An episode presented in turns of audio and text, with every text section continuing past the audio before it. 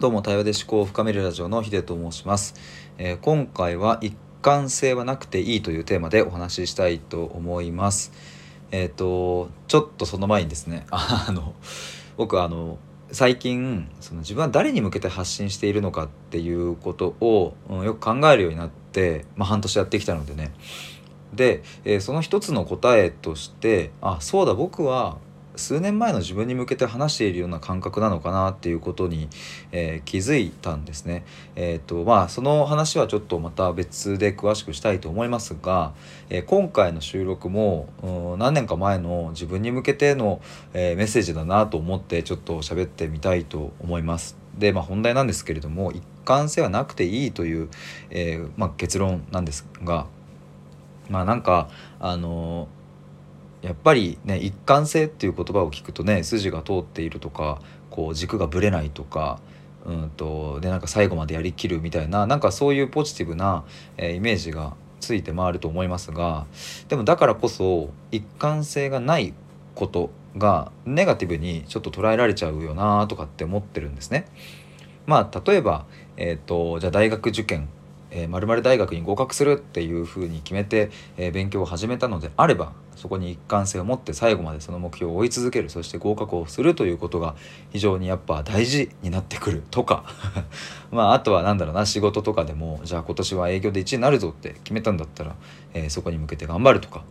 うん、まあそういう目標じゃなかったとしても、うん、じゃあなんだろうな、えっと友達を大切にする家族を大切にするということを決めたのであればそれを一貫性持ってやる。どういう場面でもっていうそういうふうにした方がやっぱり見栄えとしては美しく見えがちだなと思うんですけども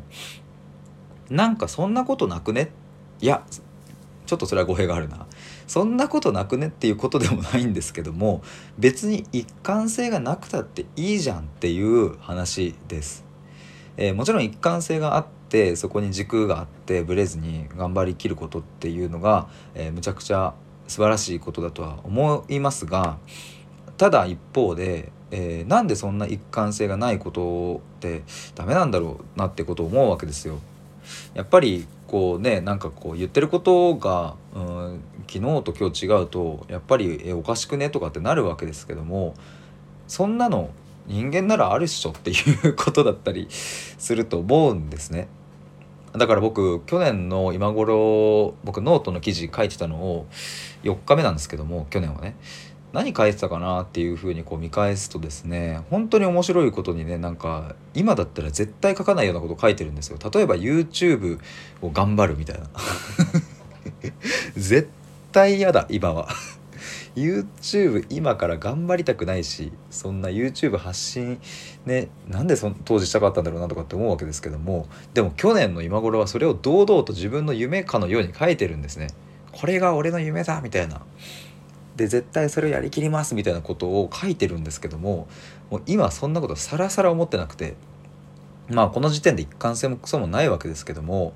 例えばこれが、まあ、僕はまだあの本当にクソド一般人なので別に誰の目にもねその記事が触れてないからあれですけどもあの例えば芸能人とかそういう有名な方がなんか去年これ〇〇に挑戦しますとかって言って、えー始めたもののあんまうまくいかなくてそれをこう諦めて別のことをやり始めると「えー去年はあんなこと挑戦するって言ってたのにもうそれやめちゃったんだ」とか「なんかダサくない?」みたいななんかそういうことがねネット上でこう出てくるじゃないですかやっぱりそういうコメントとかって。あれ僕不思議だなと思って本当に。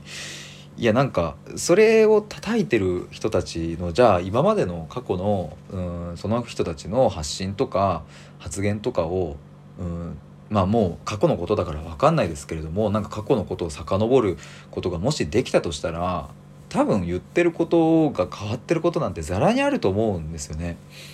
もちろんそのあもちろんっていうか例えばそのね結婚願望なんてないって言ってる例えば僕の友達が結婚したりとか別にそれはおめでたいことだしとか。でもそういう時になんか叩く人もいるわけじゃないですか。なんかおかしいなとかって思って。